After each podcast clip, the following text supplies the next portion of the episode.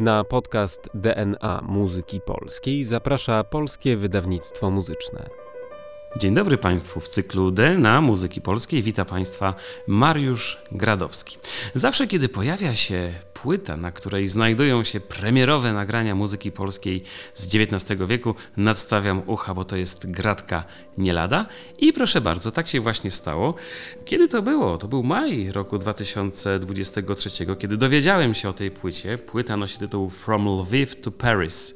Z Lwowa do Paryża fortepianowe utwory Karola Mikulego, płyta Weroniki Chodakowskiej. Nadstawiłem ucha, posłuchałem i to jest rzecz rewelacyjna, dlatego postanowiłem dzisiaj zaprosić Weronikę Chodakowską do naszego podcastu. Dzień dobry Weroniko. Dzień dobry, bardzo dziękuję za zaproszenie. I od razu w pakiecie pomyślałem sobie, to może jeszcze zaproszę Michała Piekarskiego, który już gościł w cyklu DNA Muzyki Polskiej, opowiadał o Lwowie. No to niech jeszcze o Karolu Mikulim chwilkę powie. Dzień dobry Michale. Dzień dobry, bardzo mi miło.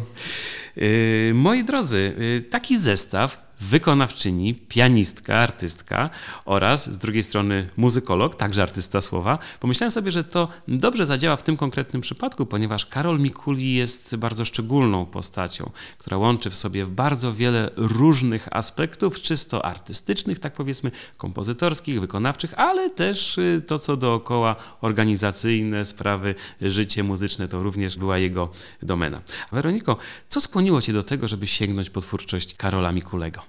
Przede wszystkim fascynacja tym nieodkrytym e, wówczas repertuarem i fakt, e, że e, nikt go jeszcze wcześniej nie nagrał, a to bardzo wartościowa muzyka i godna upamiętnienia w mojej ocenie. Nikt go jeszcze nie nagrał. No to rzeczywiście, yy, może jest tym troszeczkę przesady, prawda? Trochę jego utworów było nagranych, ale udało ci się dotrzeć do tych, które jeszcze nie były nagrywane, a jak były nagrywane, to nie w Polsce, a jak były nagrywane i można ich w Polsce posłuchać, to nie były nagrywane na fortepianie współczesnym. Tak, oczywiście miałam tutaj na myśli, że jeszcze nikt e, takiej monografii tych e, dzieł fortepianowych e, nie nagrał i, i bardzo mi zależało na tym właśnie, żeby to była płyta poświęcona tylko i wyłącznie Karolowi Mikulemu. A tak, tutaj co do tego nie ma wątpliwości, to jest płyta monograficzna, rzeczywiście jedyna taka w tym momencie. Powiedz mi tak, w ogóle jak się zetknęłaś z Karolem Mikulim? To już było dawno temu, jeszcze jako uczennica szkoły średniej. E, natomiast e, na studiach e, też taki przyjaciel właśnie z Neapolu wysyłał mi jego nuty, mówił, że to bardzo ciekawy kompozytor i ja faktycznie uważałam już wtedy, że no to być może jest to też jakiś pomysł tutaj na rozpowszechnienie jego twórczości. A tak poważnie już zaczęłam o tym myśleć po spotkaniu z doktorem Piekarskim e, w Muzeum Fryderyka Chopina, kiedy to właśnie zaproszono mnie do udziału w takim spotkaniu Tradycje Chopinowskie w Lwowie i miałam wówczas przygotować trzy kompozycje Karola Mikulego. I oczywiście jako pianistka y, zaczęłam szukać różnych interpretacji innych pianistów, wykonań y, w internecie i nie znalazłam. Znalazłam jakieś takie bardzo, y, można powiedzieć, amatorskie, że ktoś tam po prostu sobie nagrał, nawet nie pianista, tylko dla przyjemności. Takie jedno nagranie i bardzo się zdziwiłam i stwierdziłam w miarę ćwiczenia tych utworów i poznawania ich coraz lepiej, że jest to świetna muzyka i naprawdę warto się nią zająć. To jakie to były utwory? Jakie zaproponowałeś do wykonania? Z tego co pamiętam, na pewno był jeden z mazurków fortepianowych i też jakieś dwie inne miniatury. Już, już nie umiem sobie tego przypomnieć, ale ja dałem też swobodę y, pianistce. To bardziej chodziło o to, żeby rozmowę na temat Karola Mikulego, zilustrować jego muzyką, właśnie graną na żywo, no bo Karol Mikuli to jest kompozytor bardzo różnorodny. Tu mamy naprawdę bardzo różne gatunki i może ta twórczość nie jest bardzo obfita, ale rzeczywiście odsłania jego różne zainteresowania, różne fascynacje, różne kierunki. To jest kompozytor, którego przede wszystkim kojarzymy, tak mi się wydaje, pierwsze takie wywoławcze hasło to jest uczeń Chopina.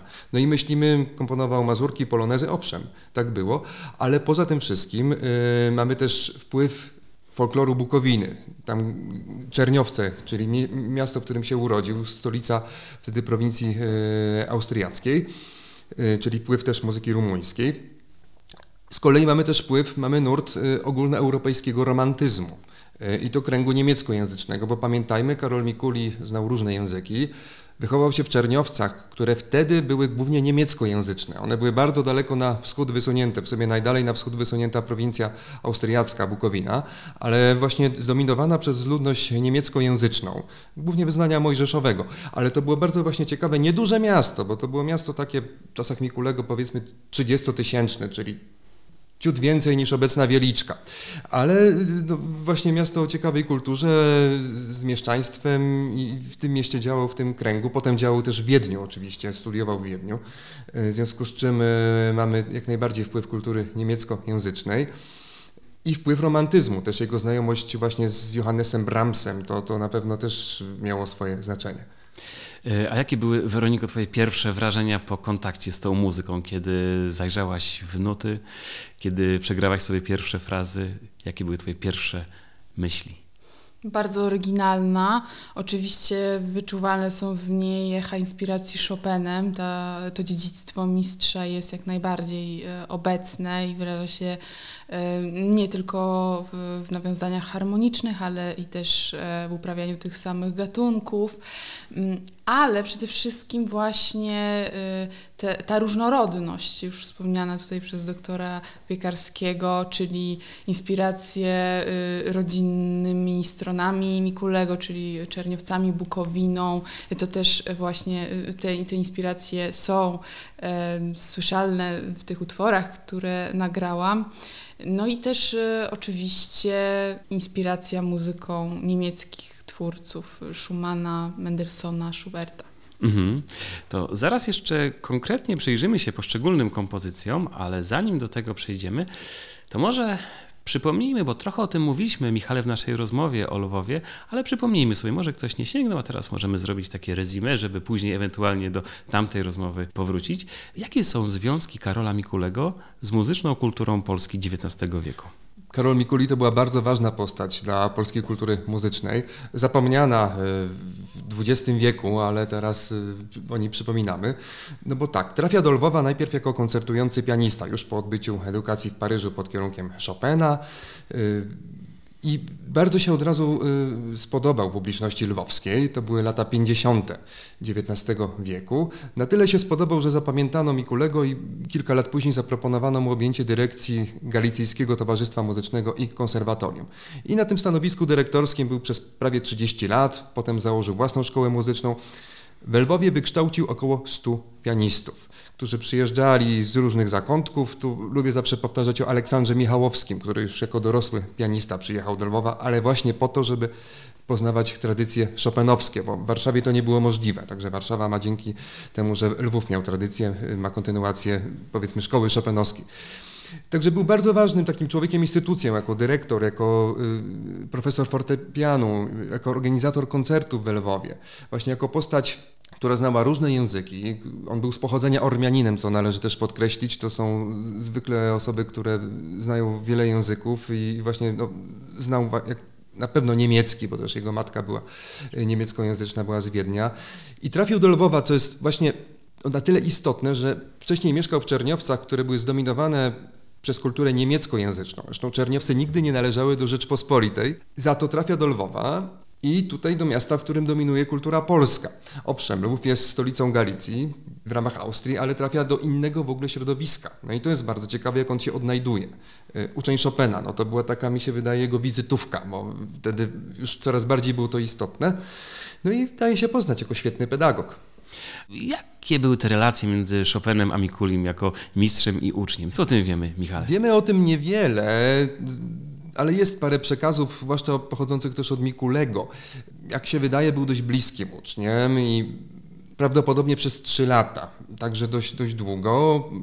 To był koniec lat, druga połowa lat 40. W związku z czym y, była na tyle bliska relacja, że też y, różne nowo wydane utwory Chopina y, razem rewidowali. Mikuli miał właśnie notatki mistrza które ze sobą potem zabrał i one posłużyły też przy wydaniu wszystkich dzieł Chopina, które, które dokonał Mikuli już w drugiej połowie XIX wieku. Także myślę, że relacje były bliskie, że jakoś tak przypadli sobie do gustu, bo inaczej trzech lat by nie spędzili razem. No tak, to bardzo prawdopodobne. Zważywszy na temperament Fryderyka Chopina, o którym czasami zapominamy, że był dosyć gorący, jeśli mogę tak powiedzieć, szczególnie w relacjach międzyludzkich. No dobrze, to przypomnieliśmy sobie Mikulego jako postać, to teraz skupmy się na Mikulim jako e, twórcy utworów fortepianowych. Na płycie znalazły się kompozycje w liczbie, jak dobrze liczę, 13 i dają one dosyć e, szeroki ogląd tego, jak komponował i co komponował Karol Mikuli. Płyta zaczyna się od sześciu utworów na fortepian opus 9. Tak, cykl zaczyna się od e, preludium, cedur i e, obecne są tam różnorodne kompozycje nawiązujące zarówno do tej niemieckiej tradycji romantycznej, czyli Schumana, Schuberta, Mendelssohna też. Oczywiście mam tutaj na myśli chociażby Lied, która jest taką właśnie pieśnią bez słów.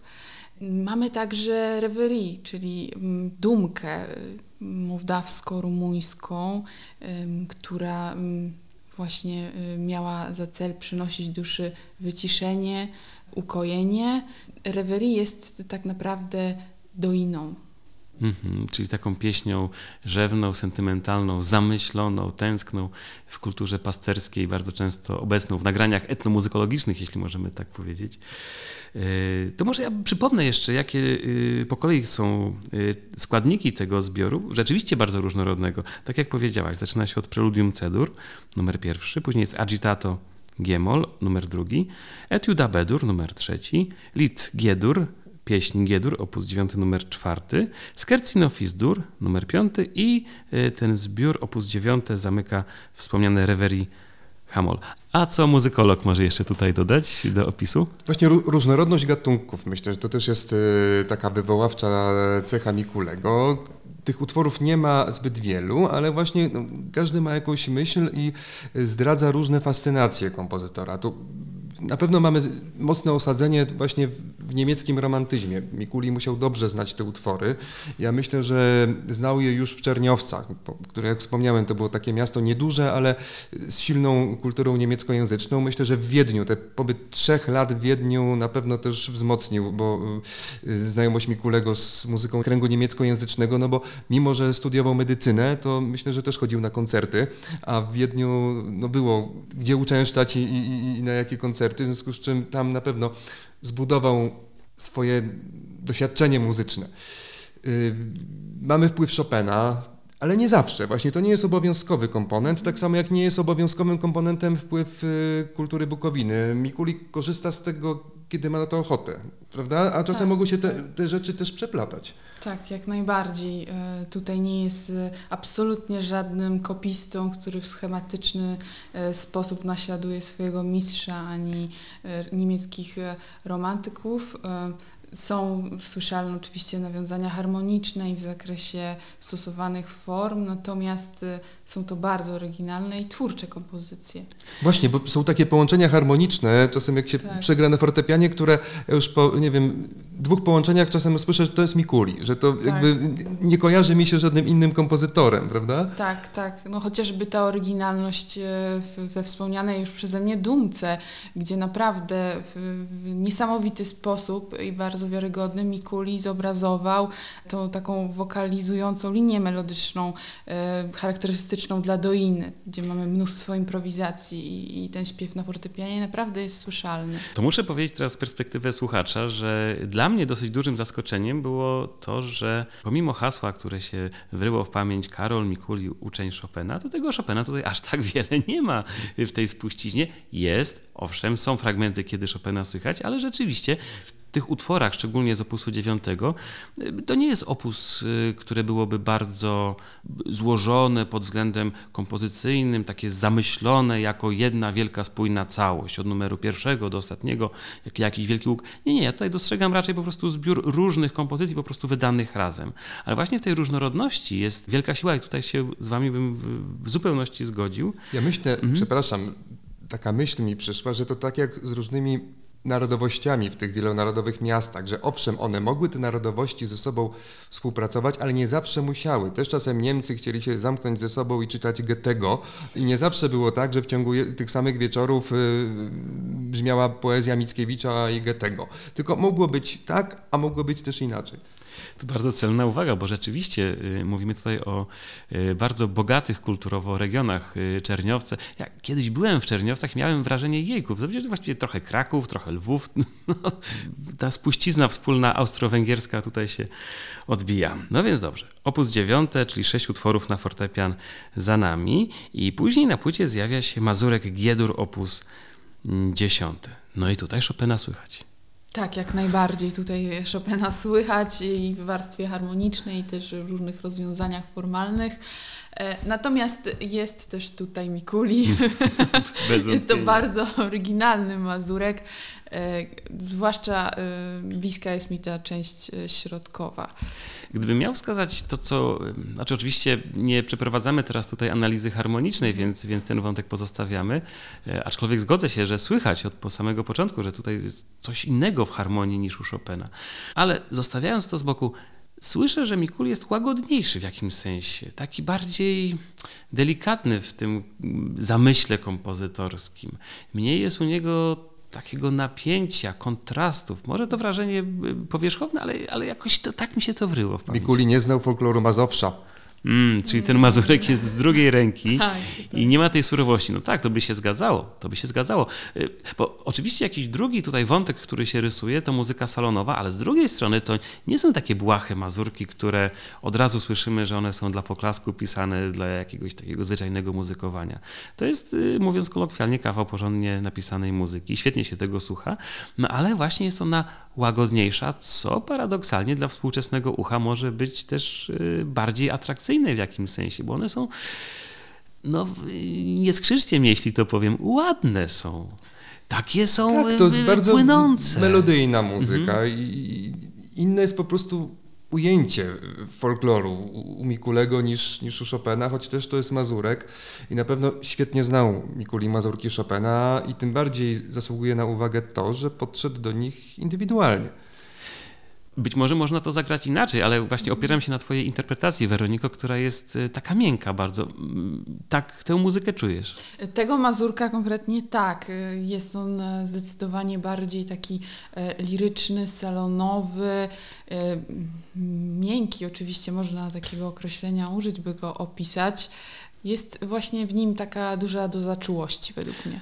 A gdyby ktoś szukał innego Mikulego, to który utwór byś wskazała tak dla kontrastu? Ten taki delikatny, to już sobie o tym żeśmy powiedzieli, a który inny utwór by dobrze kontrastował z tym Mazurkiem? Je, je, jeśli chodzi o mazurki, czy... Y, Niekoniecznie Mazurek, niekoniecznie Mazurek. Zupełnie innym utworem jest na przykład ballada fortepianowa. Tak, albo chociaż agitato, A, no właśnie. bardzo kontrastuje tutaj. To Agitato jeszcze z y, tego opusu dziewiątego, o Tak, którym mówiliśmy tak, chwilą. Tak, tak. to jest zupełnie inny utwór. To powiedzmy o nim jeszcze. Na sekundkę się cofnijmy do tamtego opusu. E, Agitato wspaniały według mnie utwór, który, w którym słyszymy wyraźnie wpływy Schumana, e, który no, tutaj w tej warstwie e, jak najbardziej harmonicznej, formalnej i też oczywiście w formie.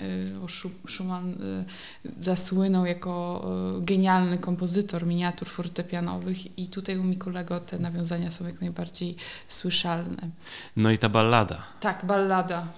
Zupełnie inna niż Chopinowskie. Nazwa jest y, Tak, kojarzona z tak. Chopinem, prawda? Bo jak y, słyszymy hasło ballada fortepianowa, no to chyba dla większości pierwsze skojarzenie w ogóle z Chopin. gatunkiem to jest Chopin. Oczywiście. Po czym mamy balladę, która, no pierwsze takty jeszcze mogą zdradzać jakieś może Podobieństwa. podobieństwa, inspiracje ballady, z tak. Chopinem, prawda? I potem jest zupełnie in, inaczej potraktowana też formalnie, bo mamy trochę tak mm, podobny stały akompaniament, Mhm. prawda? Na którego tle jakby jest, y, y, są jakby w wyższych głosach budowane y, y, ciągle nowe pomysły.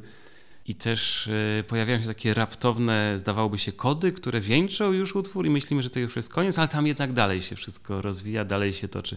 Muszę przyznać, że przy pierwszym słuchaniu to mnie zaskakiwało. Myślę, aha, to taka krótsza ballada, a to nie, to jednak, jednak się dalej, dalej, dalej toczy.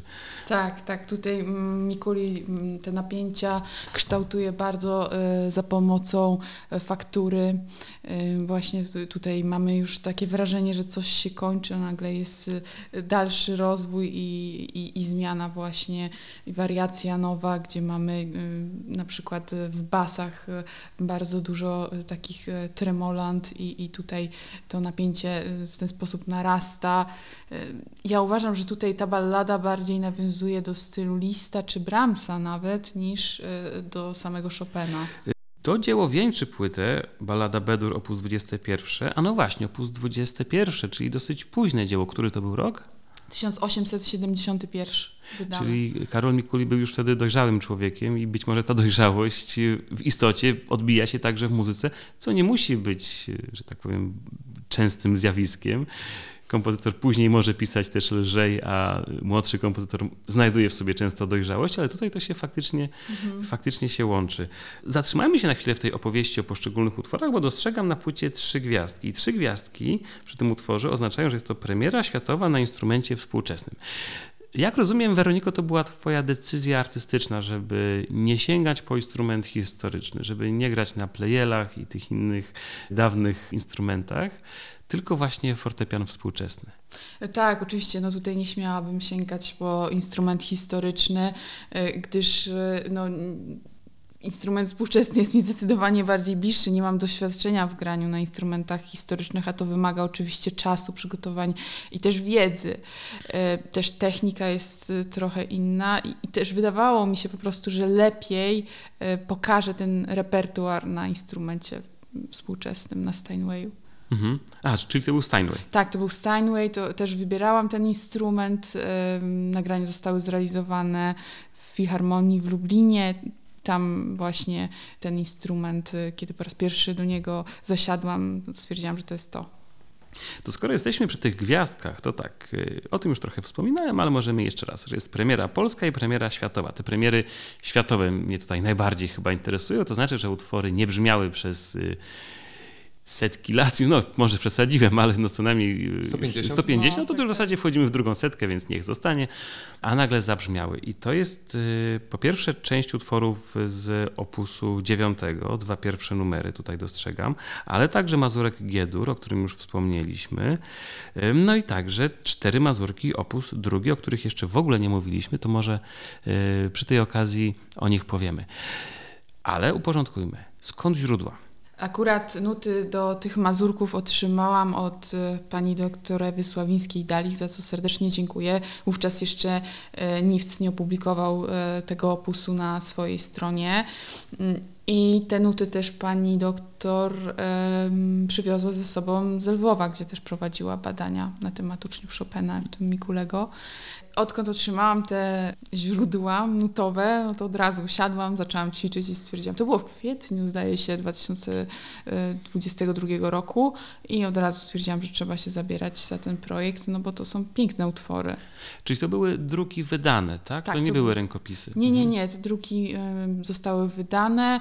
Y, Akurat ten y, opus y, został wydany w Kijowie, a większość utworów Mikulego no to przez wiedeńskie. W Wiedniu, w Lipsku Tak. i pojedyncze utwory też w Lwowie były wydawane. Tak, tak, tak. tak. Czyli to troszkę łatwiej niż odcyfrowywanie rękopisów. Czy nie? Z pewnością. No tak. Ale domyślam się, że pewne trudności wykonawcze również się pojawiały, bo, bo kwestia interpretacji, oznaczeń, czy nie? Czy tutaj już nie było tak, tak trudno? E, Oczywiście no, w, w tych nutach jest e, dość duża dowolność, więc też jako wykonawczyni muszę zadawać sobie pytania, e, czy aby na pewno tak to chcę zinterpretować jak, jak będzie najwierniej tą muzykę wykonać. Też przy tym, żeby nie ucierpiało jej piękno, także to jest bardzo ważne. Bo to jest w ogóle ciekawe pytanie, jak ta muzyka brzmiała wtedy. Tak, y, tak. Czego się nigdy do końca nie dowiemy, bo mamy mniej więcej przekazy tak jak Mikuli grał Chopina, no ale też to wiele musimy sobie jeszcze dopowiedzieć. Za to pozostałe utwory, no to na pewno jest, jest wielka zagadka, ale y, na pewno, jak mówię, w Wiedniu słyszał niejedno wykonanie utworów, zwłaszcza kręgu niemieckojęzycznego.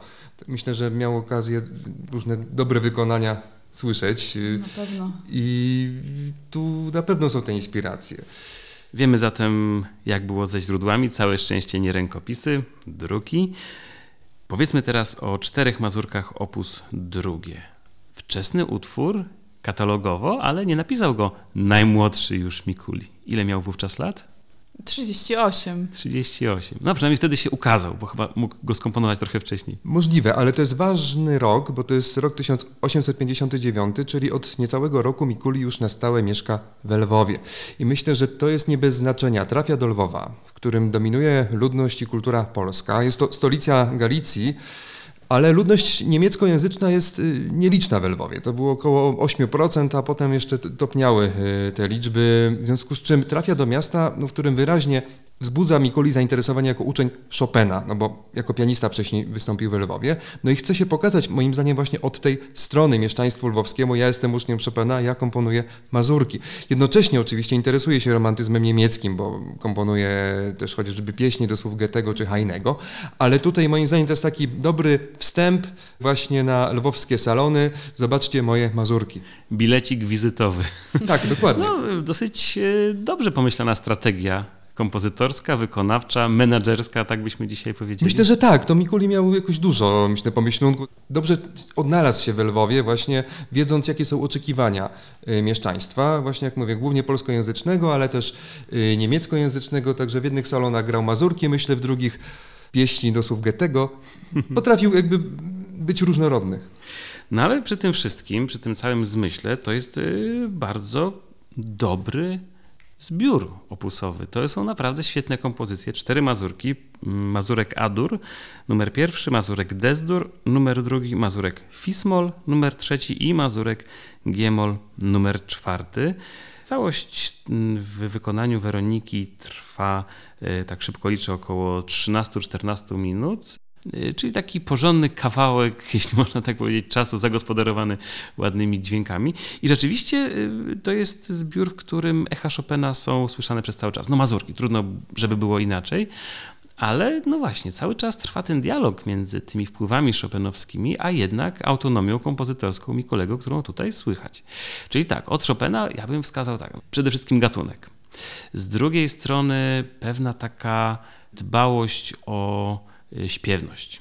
Tutaj bym, bym słyszał jednak wpływ Chopina, no i takie pewne rozwiązania fakturalne również bym od Chopina mm, w twórczości Mikulego słyszał, ale to co oryginalne, no właśnie, to jest, y, to jest jakaś taka, hmm, jakby to powiedzieć, no, no, no znów chyba muszę wrócić do tamtej kategorii ładności, y, takiej przystępności. Być może Chopin y, nigdy nie był aż tak łatwy, jak jest Mikuli łatwy, chociaż jeszcze raz chciałbym to skalibrować, że to nie jest łatwość trywialna.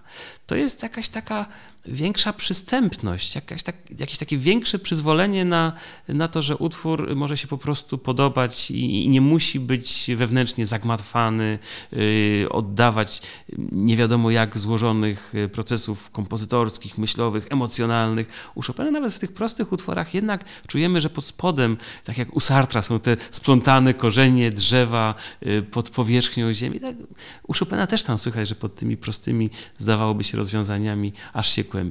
A u Mikolego aż tak się nie kłębi, czego nie postrzegam za wadę, tylko po prostu jakoś tak to ocenia. To jest po prostu inna muzyka. Właśnie Mikuli nie znał folkloru mazowieckiego. Moim zdaniem on nigdy nie był w zaborze rosyjskim. Y, W związku z czym no, nie było tak jak Chopin, który jednak miał utrwalone pewne dźwiękowe struktury. Y, W związku z czym u Mikulego nie mamy na przykład stałego basu w, w kwintach, y, prawda? No nie mamy takich rzeczy, prawda? Chyba, że się mylę, ale nie, nie, właśnie nie, nie ma tego rodzaju. Jakby z Mazurek, on znał mazurki Chopina, czyli znał powiedzmy wpływy Mazowsza poprzez mazurki Chopina, ale nie bezpośrednio. A bezpośrednio kształtował go folklor Bukowiny, no i właśnie myślę bardzo mocno niemieckojęzyczny salon mieszczański. Dostrzegam też tutaj coś, co Chopinowi przypisywano, a czego u niego nie było, a u Mikulego jakoś to mi się jednak przebija. takie obrazowanie, ilustrowanie. To, tego nie ma w tytułach dodanych do kompozycji, ale mam wrażenie, że, że takiego zmysłu kolorystycznego, zmysłu e, narracyjnego, idącego w stronę, no nie mówię programowości wprost, ale takiego właśnie, no, żeby jeszcze dzisiejszej kategorii użyć filmowego operowania muzyką, to je- jednak tutaj trochę więcej tego słychać. Tak, oczywiście. Jak ja przygotowywałam te utwory, no to też zawsze miałam w głowie jakieś obrazy, jakieś odczucia. Ćwicząc te mazurki, to tutaj nieustannie y, w głowie wyświetlały mi się obrazy z moich podróży na Ukrainę w dzieciństwie, bo, bo- bo tam bardzo często jeździłam ze względu na swoje korzenie. Y, I jest ta melodyka właśnie tamtych regionów tych mazurkach zwłaszcza słyszalna bo y, Mazurek Giemol, Mazurek Fismol, y, no to aż y, po prostu jest y, przeobleczony w tą taką y, wyjątkową, y, ale też bardzo, w bardzo prosty sposób ujętą melancholię i nostalgię tamtych regionów, która właśnie jest typowa dla wschodu, w mojej ocenie. I jest jednocześnie inna niż ta z centrum Polski, z, Tak, z. Mazowsza. Mhm. A Tak. z drugiej strony lwowska publiczność no, rytmy mazurkowe, polonezowe znała świetnie, bo już od końca XVIII wieku były bardzo pożądane różne arie polonezowe, mazurkowe. Zresztą Mikuli tu tak wy, wykraczając y, w inny utwór, bo w trio, na, trio skrzypcowe, no też na przykład od razu we Lwowie zobaczył, że melodia Mazurka Dąbrowskiego jest bardzo pożądana i wplótł w środkowej części tria y, właśnie tę melodię. Także on był bardzo na bieżąco z tym, czego oczekuje publiczność w danym mieście. Z tego zbioru czterech mazurków chyba najbardziej podoba mi się mazurek zamykający, opus drugie, mazurek Giemol. Pamiętam, że usłyszałem pierwsze dźwięki i pomyślałem sobie, jaki to jest śliczny. Tak. Ja przepraszam, taka kategoria wła- właściwie, no po pierwsze nie muzykologiczna, więc y, odwieszam swój, swoje doświadczenie muzykologiczne na bok. Po prostu takie, taki, taki zachwyt słuchacza, że jak to dobrze, że ten utwór brzmi, jak to dobrze, że on się pojawia, on jest po prostu piękny. Mm, Mało to obiektywne, ja wiem, ale to niech Państwo sami sprawdzą, którzy słuchają teraz naszego podcastu. I w tym postrzegam wielką wartość muzyki Mikulego, że ona od razu może znaleźć miejsce w repertuarach koncertowych, od razu może trafić do programów. prostu Nie ma, nie ma ża- żadnej karencji, nie ma żadnego takiego, jakby to powiedzieć, ym, handicapu, że to jest kompozytor zapomniany, przywoływany, więc no musimy go y, brać do repertuarów, żeby go przypomnieć. Nie, te utwory się po prostu same bronią. Zresztą nie jest to tak zwana muzyka salonowa. Ona owszem była raczej komponowana właśnie do przestrzeni salonowej, ale pamiętajmy, że w, w salonach właśnie XIX-wiecznych występowali bardzo często też profesjonaliści, a też poziom komplikacji, prawda, poziom wy- wymagań od pianisty jest często dość wysoki, prawda? Tak, oczywiście. Ale tutaj jeszcze wracając e, do e, te, tej twojej wypowiedzi, Mariuszu, ja uważam, że e, muzyka Karola Mikulego, ona trafia prosto w serce. I może stąd tutaj ten twój odbiór, bo to jest tak piękna muzyka i on od razu po prostu gdzieś uderza w nasze emocje, w nasze uczucia, przywołuje różne momenty z naszego życia. To jest też tak, jak mamy w muzyce Mozarta, prawda? Często jest bardzo prosta harmonia, ale w jaki sposób ona jest wykorzystana, prawda? Tak. Tak jak mamy drugą część koncertu fortepianowego Adur, czy, czy chociaż fantazję Demol, no, przepiękne utwory, ale początek, harmonia dość prosta, w bardzo prosty, oszczędny sposób wykorzystana. Hmm. Aż się chcę zapytać, co dalej, bo domyślam się, że to nie są wszystkie utwory Karola Mikulego, nawet z- numery opusowe to podpowiadają. Mamy tak, mamy opus y, drugie, opus dziewiąte, Mazurek Giedur opus dziesiąte, Mazurek Hamul, który gdzieś nam umknął, ale też jest bardzo ładny, opus jedenaste i Ballada Bedur opus dwudzieste pierwsze, czyli jeszcze parę numerów opusowych po środku jest, y, w tym domyślam się fortepianowe. Tak, chciałabym oczywiście nagrać drugą płytę i nie ukrywam, że jest to w moich najbliższych planach. Tutaj też e, nieprzypadkowo wybrałam tytuł tej płyty pierwszej From Lviv to Paris, dlatego że chciałabym drugą nazwać From Paris to Lviv, po prostu, żeby ten krąg zamknąć jakby wokół tej twórczości fortepianowej Mikulego solowej. A może von Lemberg nach Wien? Von Lemberg na No to by było. To E, może- tak. mhm. To też mogłoby być ciekawe. Mm, Ale tutaj przede wszystkim ten e, cykl jakby zamknąć, bo mam jeszcze nuty utworów Mikulego, które nie zostały nagrane, są bardzo piękne i też bardzo różnorodne, więc no tutaj jeżeli na to sytuacja pozwoli, no to na pewno taki album się ukaże. To może nie będę pytał ciebie, Weroniko, żebyś nie zdradzała dokładnie swoich planów, ale spytam Michała, jakie jeszcze utwory fortepianowe ewentualnie ktoś mógłby y, nagrać? My jeszcze nie Jeśli znamy, chodzi o Karola Mikulego oczywiście. My jeszcze nie znamy, myślę, wszystkich utworów, bo ciągle się powiększa lista tych y, dostępnych utworów, bo na przykład znamy utwory, że były skomponowane, ale nie wiemy, gdzie są nuty, bo to często były bardzo rzadkie wydania, których nie ma. To tak było na przykład też y, z kantatą na baryton, którą nagle odnalazłem w Berlinie, a nie były ani w Wiedniu, ani w Lwowie. Także myślę, że jeszcze sporo przed nami. Też y, nie wszystkie utwory na przykład inspirowane folklorem y, Bukowiny są nagrane, prawda? Także tutaj Tak, tak. chociażby też, też z takim mocnym akcentem właśnie na, na Czerniowce, na Bukowinę mógł, mógłby się okazać album. Myślę, że jeszcze wiele jest przed nami. Bardzo dużo jest do zrobienia w tym zakresie i tutaj korzystając z okazji, e, no to opowiem może jak ta moja płyta powstawała. Zróbmy taki krąg, proszę bardzo. Tak, no tutaj e, oczywiście początkowo szukałam różnych możliwości dotacji ze środków publicznych, kierowałam e, swoje zapytania do różnych firm, no ale niestety nikt się nie zainteresował. No ale bardzo chciałam nagrać tę twórczość i, i zdecydowałam się na zorganizowanie zbiórki w internecie, także na koncertach informowałam słuchaczy, że coś takiego planuję zrobić i częściowo ten projekt udało się właśnie e, z takiej e, zrzutki e, zrealizować. Zachęcam oczywiście wszystkie osoby, które chcą wesprzeć kulturę do wspierania takich inicjatyw młodych twórców, bo ta nasza kultura jest bardzo bogata, bardzo różnorodna i ze względu na naszą historię jeszcze nie wszystko udało się e, tutaj spopularyzować, wydać. E, Nie wszystkie publikacje nutowe jakby są też w Polsce wydane, więc e, nie, nie wszystko zostało nagrane, więc tutaj jak najbardziej zachęcam do zainteresowania się też tym obszarem kultury, który jest bardzo ważny dla naszego państwa, dla naszego kraju. A ja mam nadzieję, że Mikuli też dzięki właśnie tym dokonaniom już trwale będzie przywrócony do polskiej kultury muzycznej i nie będzie tak tylko, że będzie znany specjalistą, tylko będzie